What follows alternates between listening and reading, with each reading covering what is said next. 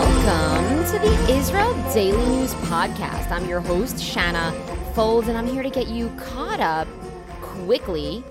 I've got some top news stories for you today from Israel, and guess what? You're listening. So you're already on top of your game. Survive and thrive, people knowledge is the best weapon. Today is Thursday, June 30th.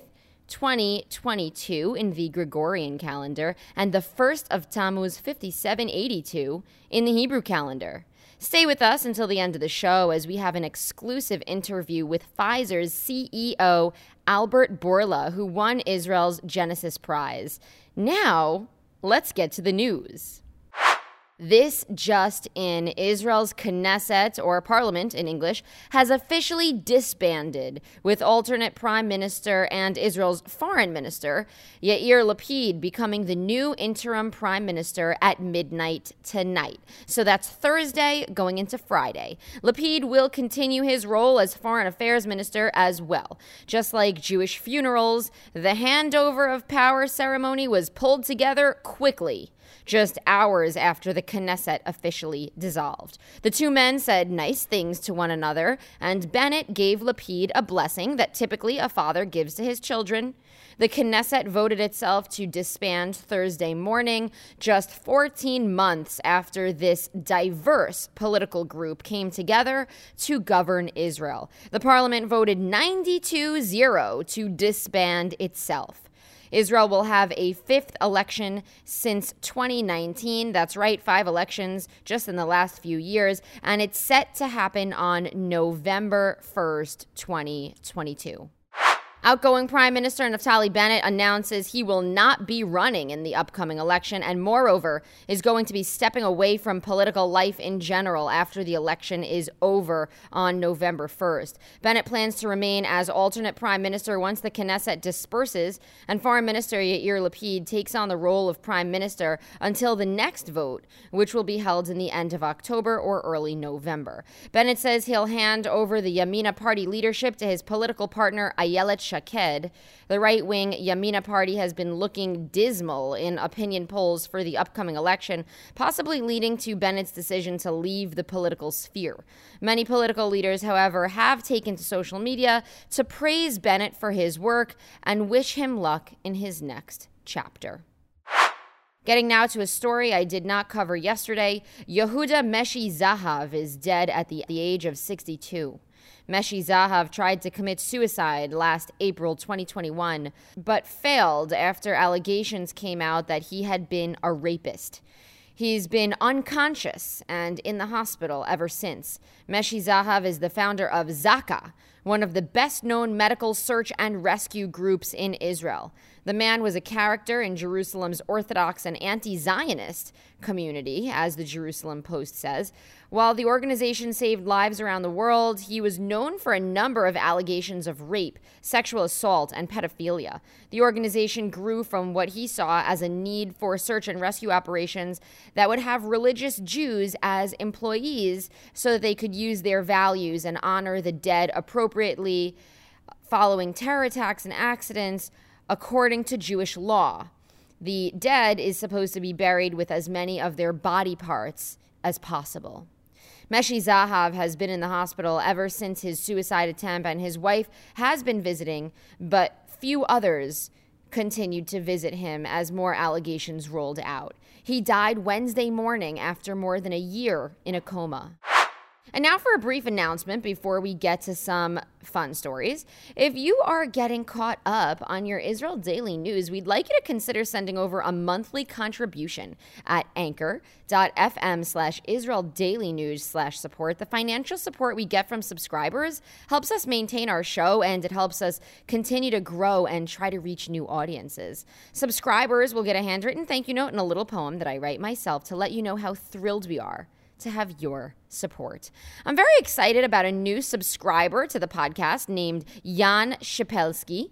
I don't know who you are, but I would love to speak with you, Jan. Please email me, and I want to get your address so that I can send you your handwritten note, your handwritten thank you note. My email address is shanafold at gmail.com. My name has two N's in it. Don't forget that. And I'll grab your mailing address. Thank you for your monthly support. And I hope that this show is working for you. And thank you to all of the listeners for your interest in Israeli affairs. Israeli politics are world politics.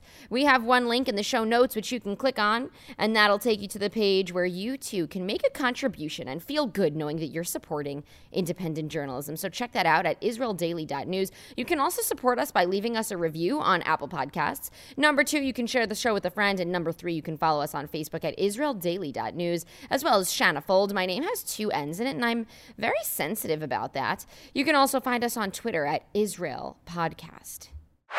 Good news for ice cream lovers in Israel. Ben and Jerry's cancels its plans to stop sales across the country.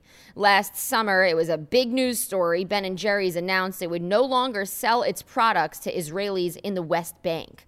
Local laws in Israel prohibit location based discrimination. So the ice cream company's boycott was in turn against the entire country. After the announcement, Jewish and pro Israel groups denounced that decision.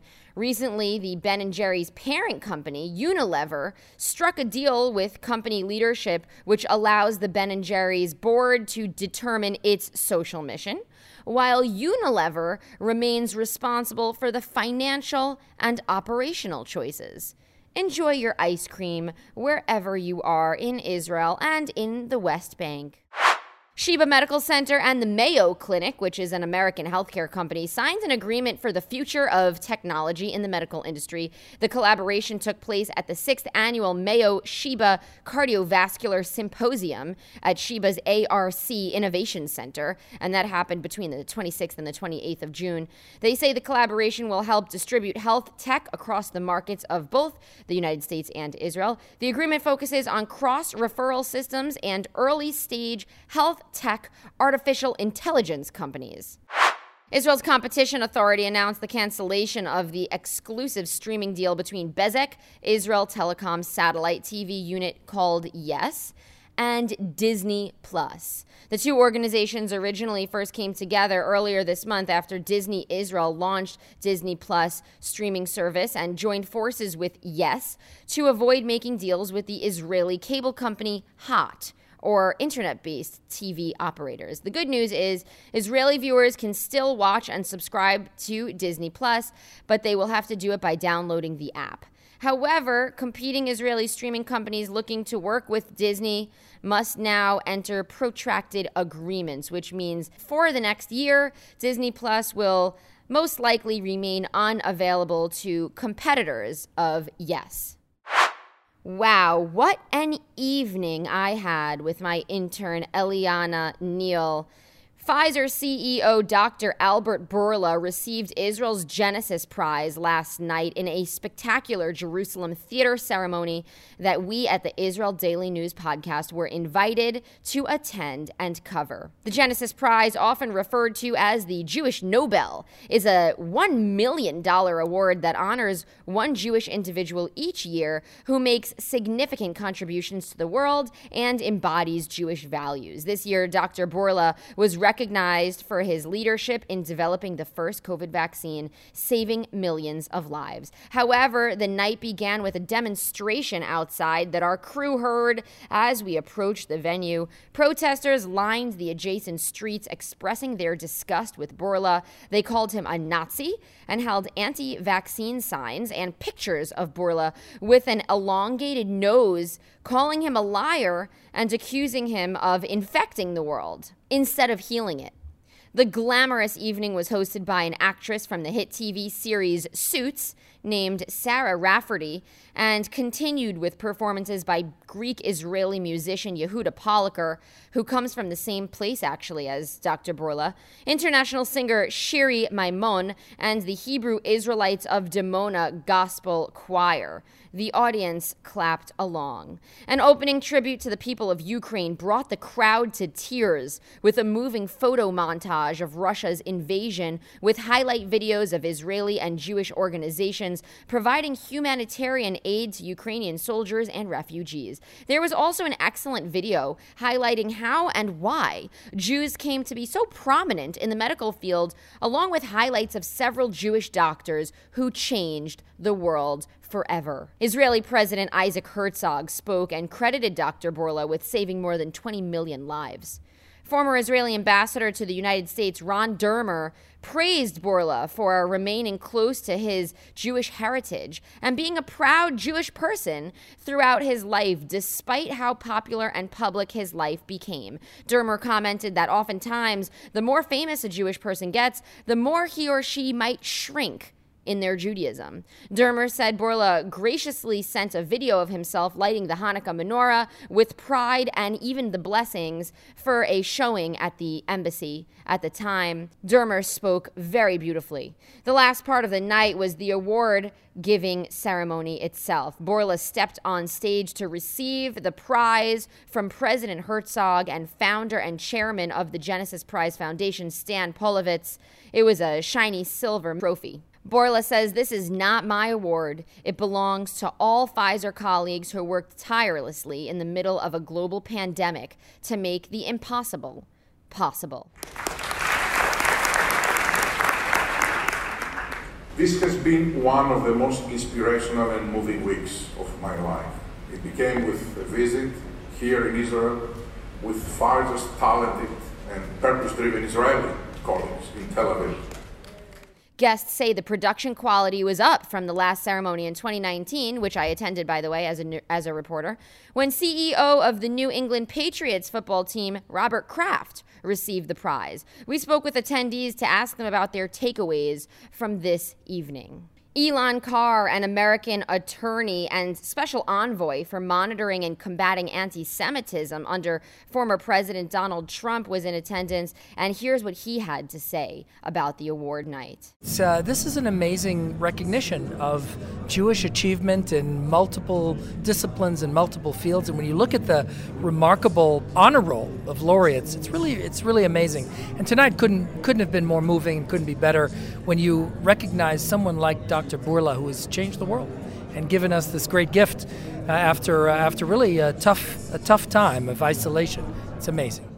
We also spoke with philanthropy consultant Dana Goldstein, who was a guest as well. And I thought that how interesting it is that um, that something that mother said to her child at a very very young age um, influenced him his whole life and brought him to never give up, to really um, not accept such a thing as limits and pressure and non believers, but if he believes in something, to dedicate himself wholeheartedly and not only himself but also his team and the people around him and to lead it to success. We caught up with event organizer and senior advisor to the chairman of the Genesis Prize, Jill Smith, who said she was personally moved by this year's event. Well, certainly COVID impacted the entire world, and somebody who really was responsible for bringing to market something that saved us all. It, no one is immune from the emotion of knowing how our lives were so different and how he really saved us all. So everyone, I think, was really emotional. I saw tears everywhere. I'm even weeping. In previous years, people like Steven Spielberg and Michael Bloomberg, former mayor of New York City, received the $1 million Genesis Prize. What sets this prize apart from others is that all laureates have chosen to donate the $1 million to a charity of their choice. As a result, the Genesis Prize has turned the annual $1 million award into philanthropic initiatives totaling $45 million. Dr. Bourla says this year he's going to use the $1 million prize money to commemorate Greek Jewish communities who were wiped out during the Holocaust by building a Holocaust Museum of Greece in Thessaloniki. Bourla was born in Thessaloniki to parents that both narrowly escaped the Nazi occupation and were among the 2,000 survivors out of the community that used to be 55,000 Jewish strong before World War II. The story goes that his mother was lined up along with other Jews in the ghetto and was about to be shot when she was rescued off the line by a Nazi soldier who had been bribed. Everyone else was shot dead. We were able to catch up with Bourla after the event, where he graciously shook hands with those who waited to catch him. He gave an exclusive interview to the Israel Daily News podcast, where he offered some words of advice to those forging their own paths. Take a listen to what he had to say. I think that everybody should try the best for their projects, that uh, they should not be disappointed by failures. Uh, failures are an opportunity to learn and perseverance is an opportunity to win. What has the Genesis Prize given you? an enormous, incredible honor. Uh, it's uh, getting uh, an award and recognition from your people means a lot to you. Throughout the event, one message from Judaism was repeated Whoever saves one life saves the entire world. Well, Dr. Albert Bourla saved millions of lives and infinite worlds throughout this pandemic. Thank you to him for his work. It was an honor to cover the event last night.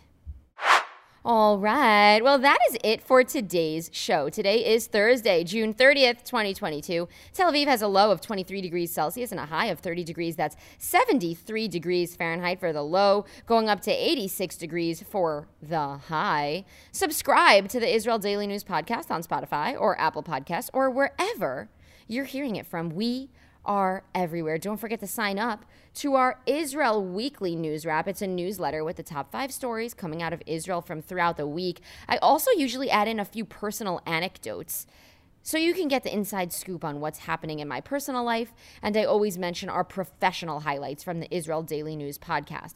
You can sign up for that on our website at israeldaily.news. You may have noticed that I'm putting out a couple of different editions of the show, and I'll talk about that in the newsletter. Thank you to Michelle Milner for her social media work on our Instagram page, israeldaily.news, and our interns, Samantha Barron, Carly Breckner, and Eliana Neal, for writing some of today's stories.